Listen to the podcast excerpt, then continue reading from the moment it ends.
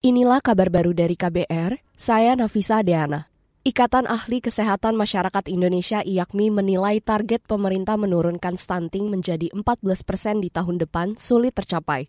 Ketua Umum IAKMI Ede Surya Darmawan mengatakan target tersebut masih terlalu tinggi. Apalagi tahun ini prevalensi stunting masih di angka 21,6 persen hanya menginginkan 14 persen sebenarnya terlalu tinggi gitu ya. Karena kan kalau bagaimanapun nanti negara maju pun tetap ada. Dengan target yang begitu besar bagi sebuah acuan itu bagus ya. Tapi apakah bisa tercapai tidaknya? Kalau saya sih melihat dengan perkiraan yang ada mestinya tidak ya.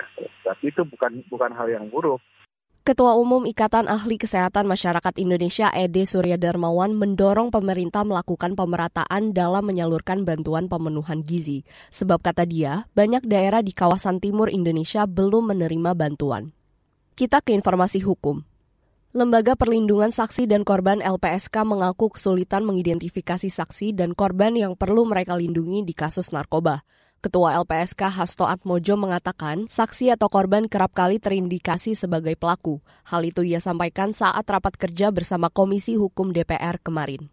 Dalam perspektif kami, tindak pidana narkoba ini yang menyangkut korban sering kali kita dilematis ya. Karena ini kan tindak pidana yang eh, victimless. Tidak ada korban sebenarnya. Pelaku dan korbannya itu satu orang. Dia mengkonsumsi narkoba itu kan satu kejahatan dan dia kemudian menjadi korbannya. Ketua LPSK Hasto Atmojo mengatakan, korban di kasus narkoba biasanya akan mendapatkan rehabilitasi.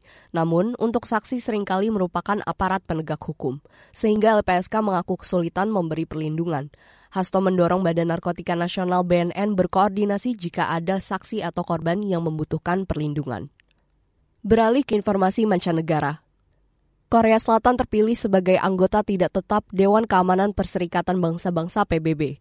Korea Selatan terpilih untuk masa jabatan 2 tahun hingga 2025 dalam pemungutan suara selasa kemarin. Kali terakhir, Korea Selatan masuk Dewan Keamanan PBB pada 11 tahun lalu.